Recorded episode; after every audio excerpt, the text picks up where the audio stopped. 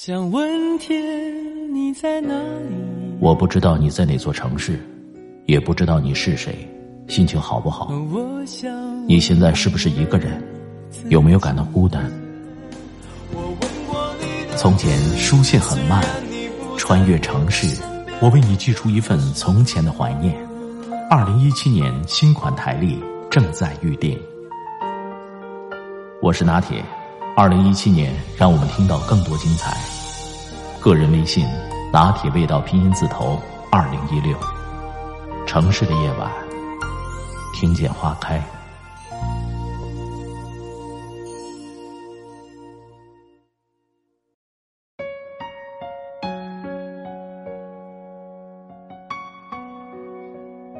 高中那会儿，语文课要排演课本剧《罗密欧与朱丽叶》。我以为自个儿能分到罗密欧的角色，自信到已经开始背台词儿了。谁知道第二天语文老师分给我的角色是帕里斯，也罢，帕里斯就帕里斯吧。毕竟对于帕里斯而言，窈窕淑女，君子好逑，求而不得，也只是辗转反侧而已。得不到朱丽叶的帕里斯，虽然死在罗密欧的剑下，却终究是一个正人君子。但大学的时候，戏里排演话剧《梁山伯与祝英台》。我以为自己能分到梁山伯，结果第二天公告板上公布角色名单，让我演马文才。马文才呀，那可是过街老鼠人人喊打的猥琐角色。也许主角光环这东西生下来就有，没有的话怎么努力也没用。就像一个朋友圈子，总有那么一两个人成为中心人物，你都分析不出其中的原因。气场这东西，随随便便就能把人征服。在我的朋友圈子里，最惹人注目的绝对是张晓峰，没错，就是那个总给我们一大帮男生很大压力的朋友，那个家境条件很不错的朋友，那个从六岁开始学小提琴的朋友，那个现在在加拿大留学的朋友。我记得初一开学的第一天，我刚到班里，发现所有的人都围成一团，我也凑过去。看到中间有一个男生，他拿着一个我从来没有见过的电子词典，按来按去。输完一个单词以后，他用手指按了最后一个键，居然有一个女生将这个单词读了出来。初一的我连选个复读机都没有，哪见过这玩意儿？好像也就是从那个时候起，这个叫张晓峰的男生就成了班里的主角。他的主角光环给周围所有的男生，尤其是我。蒙上了一层抹不掉的阴影。其实我和张晓峰还没出生就认识，从小到大关系都不错，至少表面是这样。我爸和他爸是一起玩到大的好兄弟，但是我爸生性太老实了，安于现状。所以当张晓峰他爸混成了连锁超市的老总时，我爸还是一个普通的车间主任。也许自身条件差距过大的两个人，真的不适合做朋友。我爸和他爸是这样，他和我也是这样。记得有一天，我妈突然对我说：“我跟你说啊，你离张晓峰远点他们家上梁不正下梁歪。”我当时明显的感觉到，我妈是因为嫉妒才这样说的。张晓峰他妈妈花钱实在是大手大脚，从张晓峰的口中就能大概了解到，他妈一天花的钱快赶上我爸一个月工资了。我妈却跟着我爸过了一辈子穷苦日子。对这种差距的认知进一步加深，是一个布料事件。我妈喜欢买布，看到好看的布她就走不动。我们市里边有一个非常出名的布行，可以买布定做床单或窗帘，比买来的质量和款式都要高档。我妈经常去那个布行看布，但很多时候都是只看不买。有一回，她又去包艳福。正巧遇见了张晓峰他妈扯了一匹最好的布，要做四件套。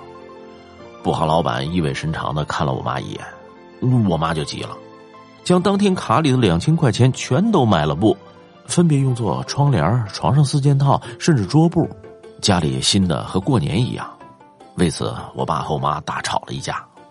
我爸并不是因为无缘无故多花了两千块钱而生气，而是因为我妈受这种莫名其妙的影响太深而伤心。更准确的说，是自责。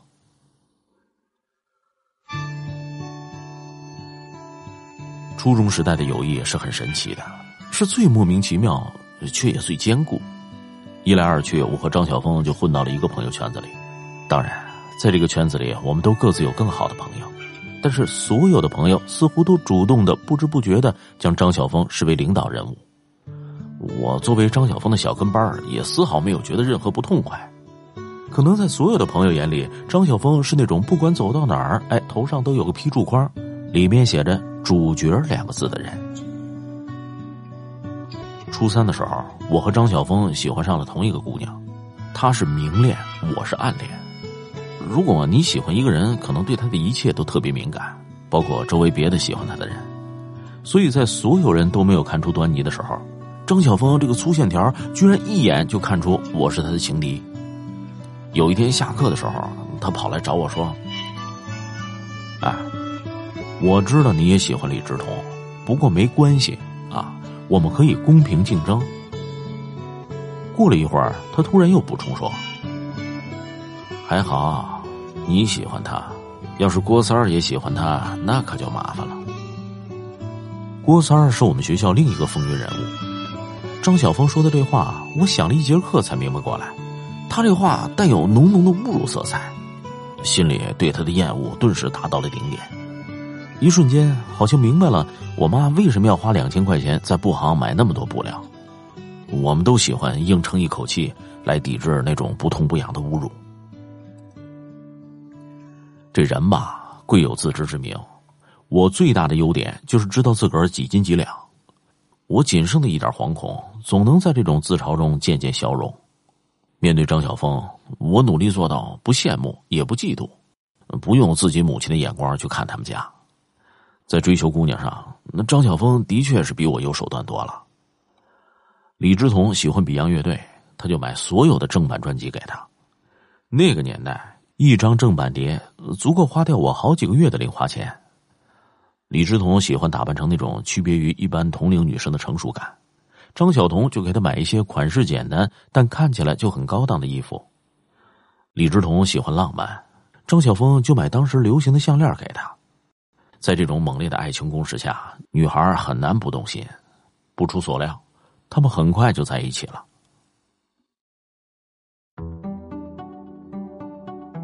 我有很多个夜晚睡不着觉，我都在思考李之彤和张晓峰在一起的事儿。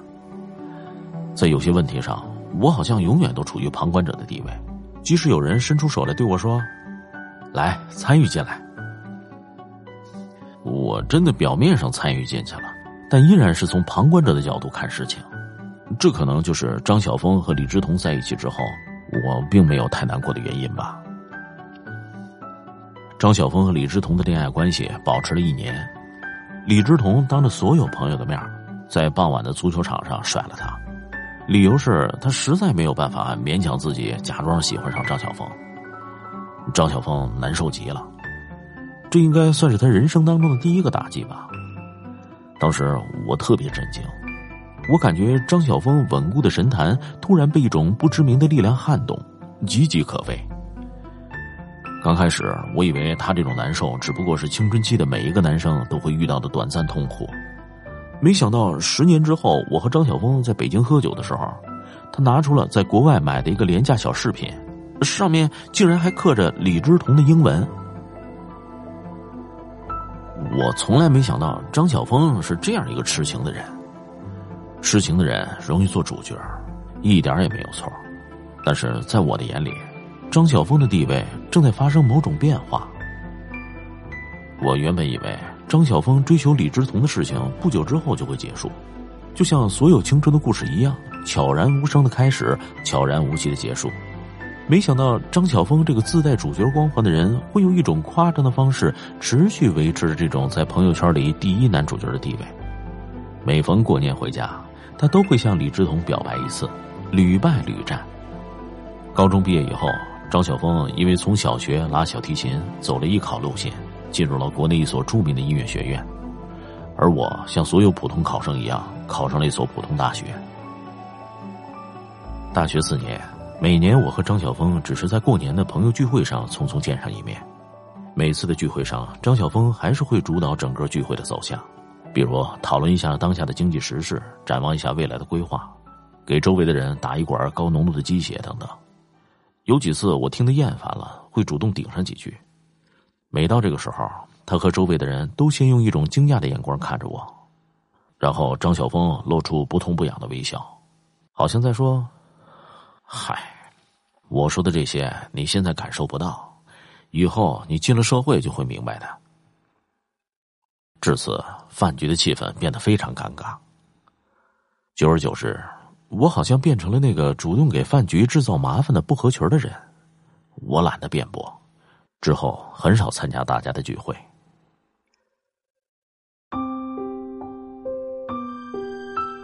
大学毕业以后，我来到北京，经常通宵工作。新疆和北京有两个多小时的时差，大学四年我都没能很好的适应这个变化。工作以后的生活非常辛苦。那就是张晓峰之前说的种种，比如为人处事的方法、职场的一些规则、人生的感悟。即使我不能说是错的，也真的不适合我。我总是卑鄙的想，这些没有经过实践检验的空洞的软壳子，会不会在张晓峰真正开始社会生活的时候土崩瓦解？当然，这种时刻还没有到来。因为张晓峰通过家里强大的经济实力和自己的小提琴天分，申请了加拿大的一所艺术学校，去读电影配乐研究生。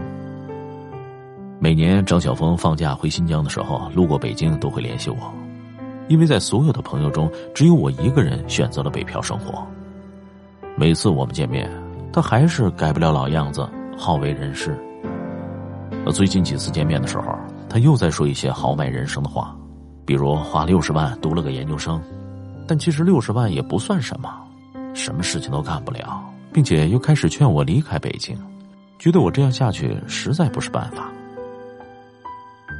我听着听着，觉得他的声音越来越远，他的千言万语好像还不及我面前的一杯啤酒来的实在。我惊奇的发现，他的这些论调已经无法引起我任何情绪了，我甚至能从中发现那么点幽默。我终于能不嫉妒他的主角光环，不因为这个光环而把自己投到一个卑微的影子里。我想告诉他，其实六十万可以开一个很有前景的小公司，并不是什么也干不了。但我终究没有说出口。他永远也不会了解这点，他只是一味的以自己的世界观套用所有的生活模式。我尊重这种生活模式。但是我已经有足够的能力，不让这种生活方式影响到我。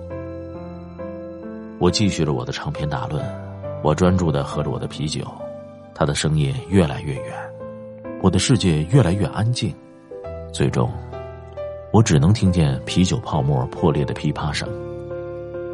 这一刻，我的心情是放松的。